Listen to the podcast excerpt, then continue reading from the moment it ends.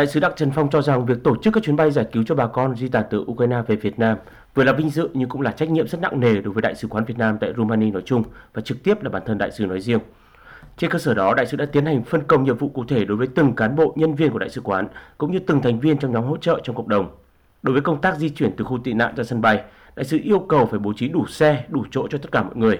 Ở đây là quản lý từng con người một để đưa về trên máy bay đây, để phục vụ bà con này. Về công tác tổ chức, chúng tôi đảm bảo là mỗi xe lên máy bay là phải nắm được chính xác khách đi. Hai là mỗi xe phải có một người của cộng đồng hoặc của sứ quán đi cùng. Để đảm bảo công tác hỗ trợ tại sân bay được thông suốt và hiệu quả, đại sứ yêu cầu các thành viên hỗ trợ cần tích cực bám sát bà con trong quá trình di chuyển, đặc biệt là tại khu vực sân bay. Do thời gian làm thủ tục tại sân bay có thể kéo dài, đại sứ Đặng Trần Phong yêu cầu các địa điểm đón bà con cũng sẽ xuất phát và tập kết tại sân bay sớm hơn thường lệ để kịp thời giải quyết các tình huống phát sinh. Với tinh thần không để lãng phí dù chỉ một ghế trên máy bay, đại sứ đã yêu cầu triển khai lập các danh sách cụ thể và rà soát kỹ lưỡng tất cả những bà con có nguyện vọng về Việt Nam. Ngoài danh sách chính thức, đại sứ Đặng Trần Phong cũng cho lập một danh sách dự bị gồm mười lăm người để có thể thay thế những trường hợp không thể lên máy bay vào phút chót bởi những lý do bất khả kháng.